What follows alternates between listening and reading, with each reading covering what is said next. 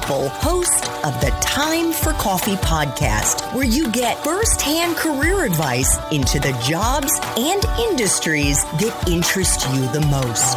And before we start today's show, I have a quick favor to ask you. If you haven't already, I'd be incredibly grateful if you'd give us a rating and a review on iTunes. And if you're like me, you need to do it now because you'll forget later and because it's the best way to help others who may be in search of career advice to find this free resource. So press pause if you haven't done it and do it right now. I'll wait. Thanks so much and enjoy today's show. Java Junkies, welcome back to another Espresso Shots episode of T four C. If you're interested in breaking into engineering, especially as a systems engineer at a company like Lockheed Martin, then this is the episode for you because my next guest has worked at Lockheed Martin on its space projects, and he's done that and a bunch of other things for over seven years, and he only graduated in twenty thirteen. But before I introduce you to Stephen Liu, I want to make sure you've signed up for the Java Junkies Journal. That's Time for Coffee's newsletter that showcases upcoming guests and gives you career advice and inspiration. Just head over to the Time for Coffee website at time, the number four, coffee dot org, and the sign-up box is right there. Now, my espresso-loving aspiring engineers, please grab your mug and take a chug of your favorite caffeinated beverage because it's time for another caffeinated career conversation. And my guest is Stephen Liu, a project manager and systems engineer at Lockheed Martin Space, which is part of Lockheed Martin Corporation, an American aerospace, arms, defense, security, and advanced technologies company. Guess how many people it employs? Over one hundred ten thousand people all around the world. Stephen first started at Lockheed Martin Space in twenty fourteen, right out of college, as a systems engineer associate. Three years later, he was accepted into a highly competitive engineering leadership development program known by the acronym E L D P, which is a three-year job rotation program for early career, high-potential engineers. During his time in the E L D P, Stephen completed three rotations, one in risk management, the other in mission operations, and the third in project management. Then in August of twenty twenty, Stephen was promoted to become a project manager of missile obsolescence. I have no idea what that means either, but check out show notes to see if the main Time for Coffee interview has dropped. That's when we're going to get into it. But that is not all that Stephen does in his professional life. In his free time, Stephen's side hustle involves working as a LinkedIn influencer, and his content, oh my gosh, his content is fire. He teaches thousands of viewers how to make their videos sing on LinkedIn. Stephen, welcome to Time for Coffee. Are you caffeinated and ready to go?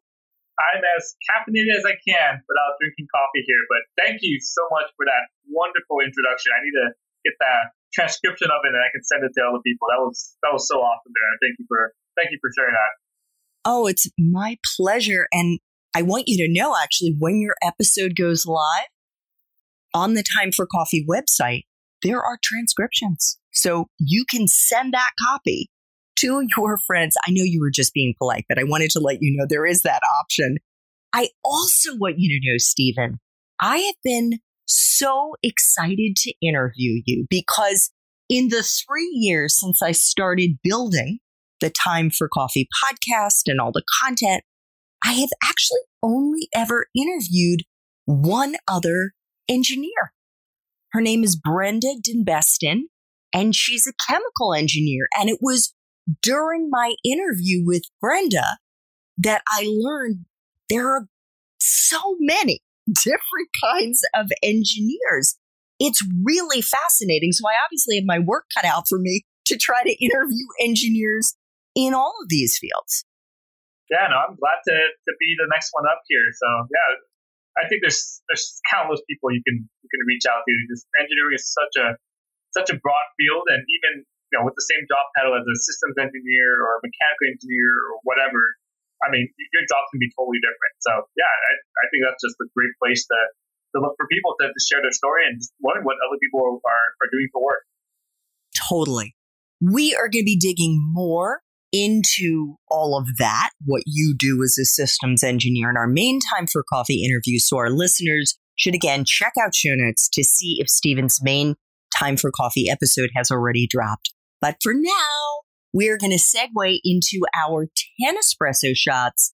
So our first espresso shot is, what entry-level jobs are available to young people who want to get into engineering, and let's say specifically into systems engineering? Yeah, there is so many opportunities out there, especially as a, as a new grad. You just think of where we are moving in terms of technology. There's always, you always need engineering and you know, just STEM in general. You just need new graduates, new ideas, brand new talent just coming in. For systems engineering, it's it's very broad as well. I've had four different jobs in systems engineering, and they're all different. So you can go from doing systems requirements where you take the customer's requirements and you know determine how am I going to take these requirements, break them down into more manageable requirements because it's pretty high level from the customer. Then you work in system design and you design something that meets all of these requirements. I had quite a bit of my time in system integration where we took all these different subsystems, integrated them together, make sure that they all work as a, as a full system, and then we do get into system tests, which you make sure you meet all those requirements that the customer gave you up front.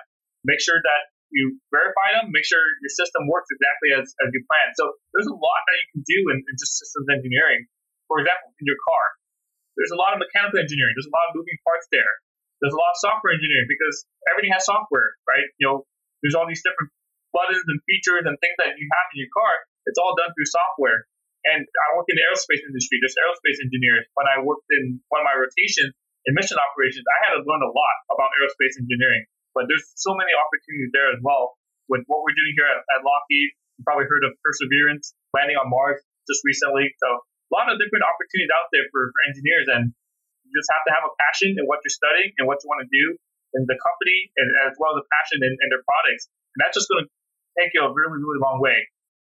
So in terms of the kinds of titles they should be looking out for, Stephen, when they're on LinkedIn or whatever job boards they're using to identify entry-level positions, what would they look like? Yeah, so if you just look at a job title, you know, of course you have the function of it, right? So you can say systems engineer, aerospace engineer, you know, mechanical engineer, et cetera. And, you know, most of the times if it's looking for new graduates, they will say entry-level.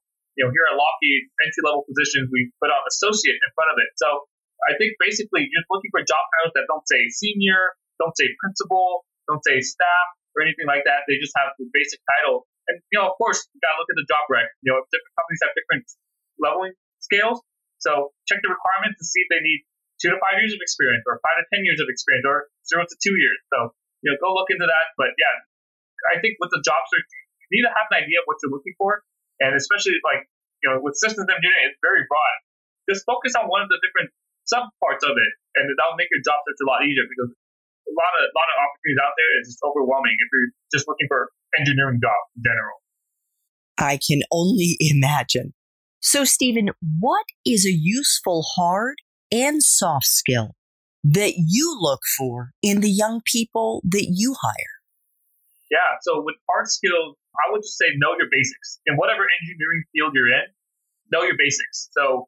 You know, if you're an electrical engineer, yeah, know your circuits inside out, know your R L C circuits.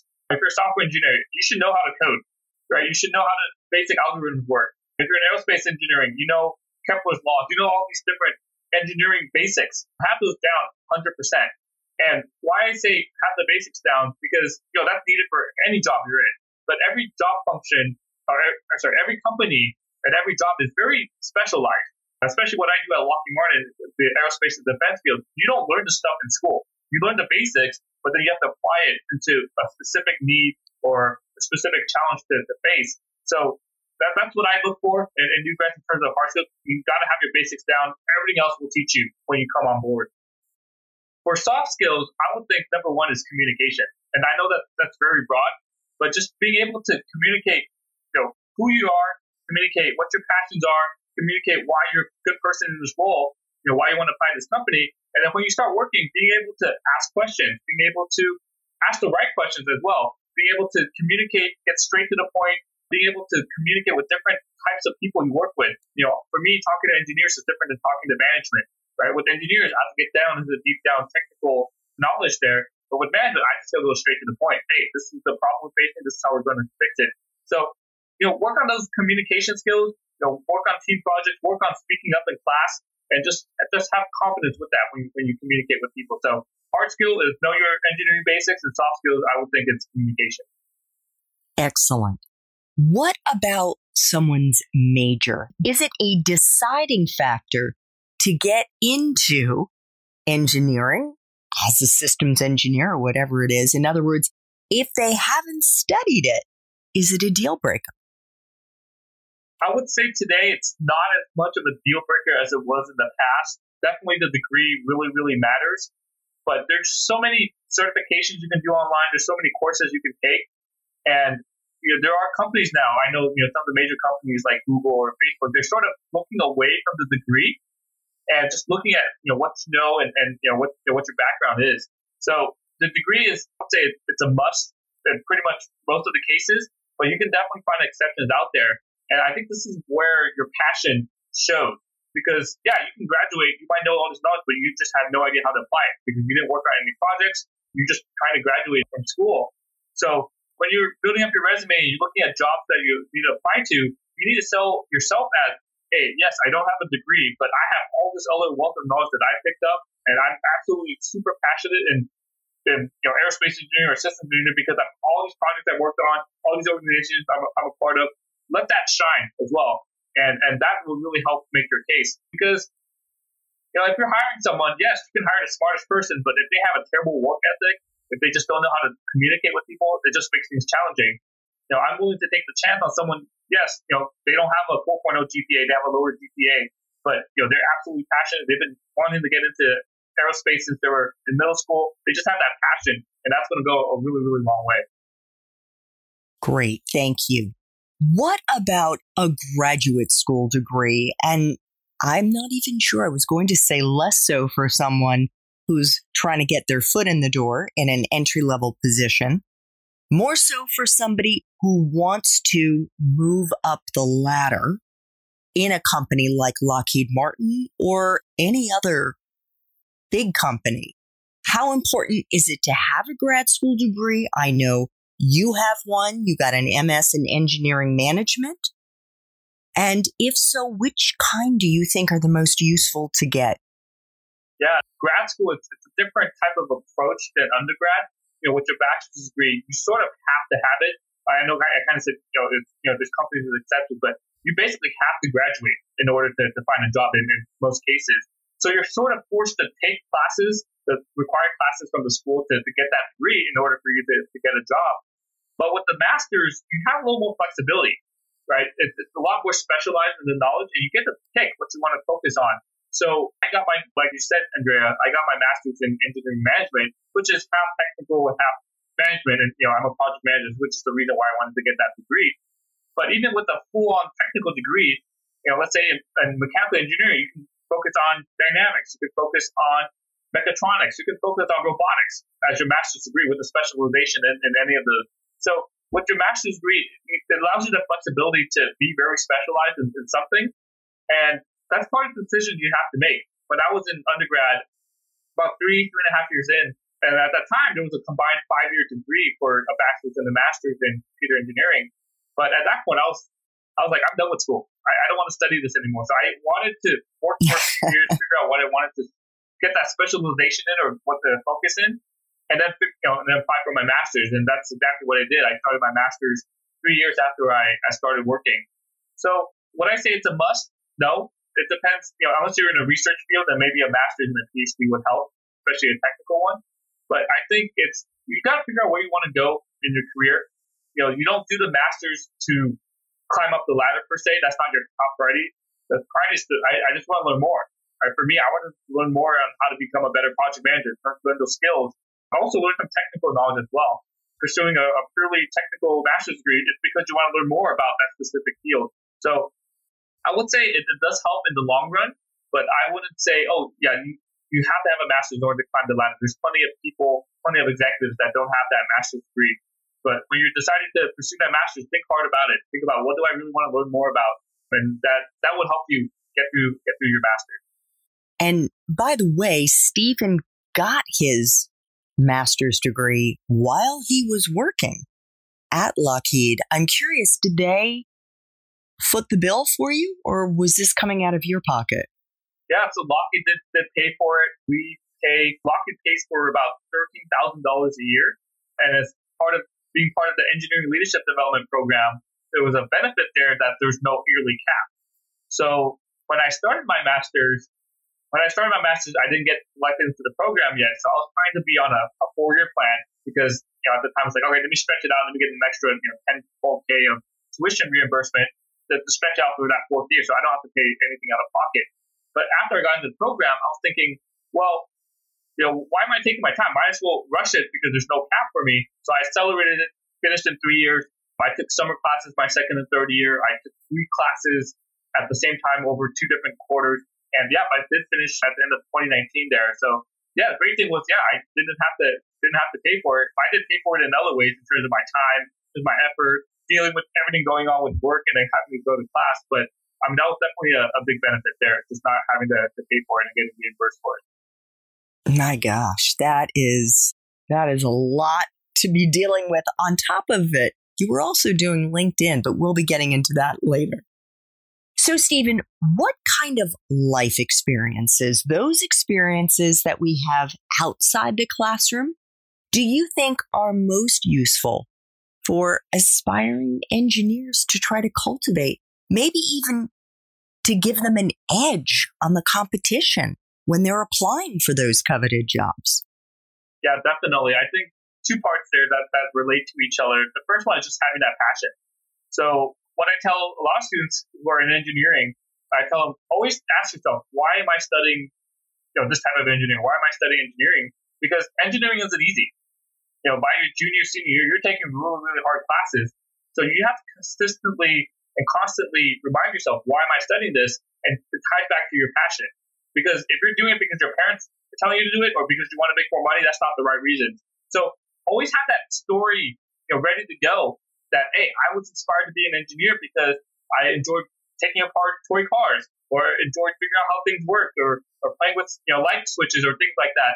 So have that passion, and that will help carry you through school. And when you, you know, talk to people, when you network and they say, hey, you know, hey, you know, you're studying electrical engineering. Why did you study that? Your passion just actually shows because you have that story. And because you have a passion in it, you can always, you were willing to put in the time to start working on side projects outside of your normal classes, or maybe even before you start college, because you have that passion. You want to learn more. You want to try things. You want to break things apart. You want to figure out how things work. So having those, having that passion leads to working on other projects. And that, you know, that helps you on your resume when you apply for a job. Because, hey, this is something extra that I'm doing compared to my peers. That would really help make you stand out. Is that something you did? Not quite to that level. I did really highlight the projects I worked on when I was in school. When, you know, I, I obviously I had that passion of engineering, not quite specifically computer engineering, but I always just like figuring out how things work, and that, you know, really helped motivate me, you know, when I was in school.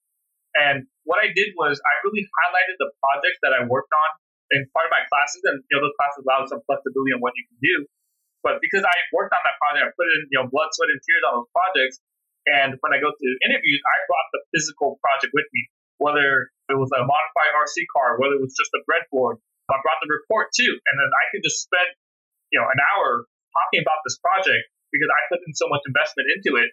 And because I, you know, I invested so much into it, I have that passion that shows, hey, I'm excited to be here. I'm excited to share with you what I have today. And what I learned, you know, early on in those interviews was, hey, I can spend all day talking about my project and I know it inside out, rather than having the interviewer asking me some technical questions that I may or may not know the answer to. So by bringing those physical projects, by highlighting those projects, you highlight your passion and you talk about, you know, what you know about. Yeah, you're the one who is driving the conversation. That's great advice, Stephen. So what is the best part for you of being a systems engineer? Yeah, I think the best part for me, and you know, I think just ties it overall with what I do at Lockheed is, hey, what I do makes a difference in the world. We're in aerospace, we're a defense company, and right, it, it protects lives of American citizens. It, it it's defends and protects our country, and that just, you know, it, it goes a long way, because it's not just, oh, I go to work every day and just whatever. No, it's I'm protecting the lives of our soldiers. I'm protecting the lives of our, our citizens. You know, I'll, I'll share an example. As a systems engineer, I talk about system integration leading to system test. In my first job, we tested tactical vehicles in our lab and made sure that they worked, and, and you know, all the software and hardware upgrades all worked. And eventually that those vehicles got shipped over to the United Arab Emirates, the U A E, and they're using it to defend their country. So just knowing what I touched, what I you know, spent time on, upgrade, updated and upgraded the hardware, the software, what I tested, our, one of our allies is using it to, to defend their citizens. So that that that you know that really motivates me to You know, to do what I'm doing and to know what I do uh, really makes a difference in the world. I can hear it in your voice. So what is the flip side for you, Stephen? Because every job, every career, no matter how interesting and honestly, no matter how passionately you feel about it, has aspects that just suck. So what is the part of your current job that sucks the most? Yeah, there is a, especially in the you know aerospace defense, working with the government, there's a lot of red tape. There's a lot of approvals. Things go really, really, really, really slow.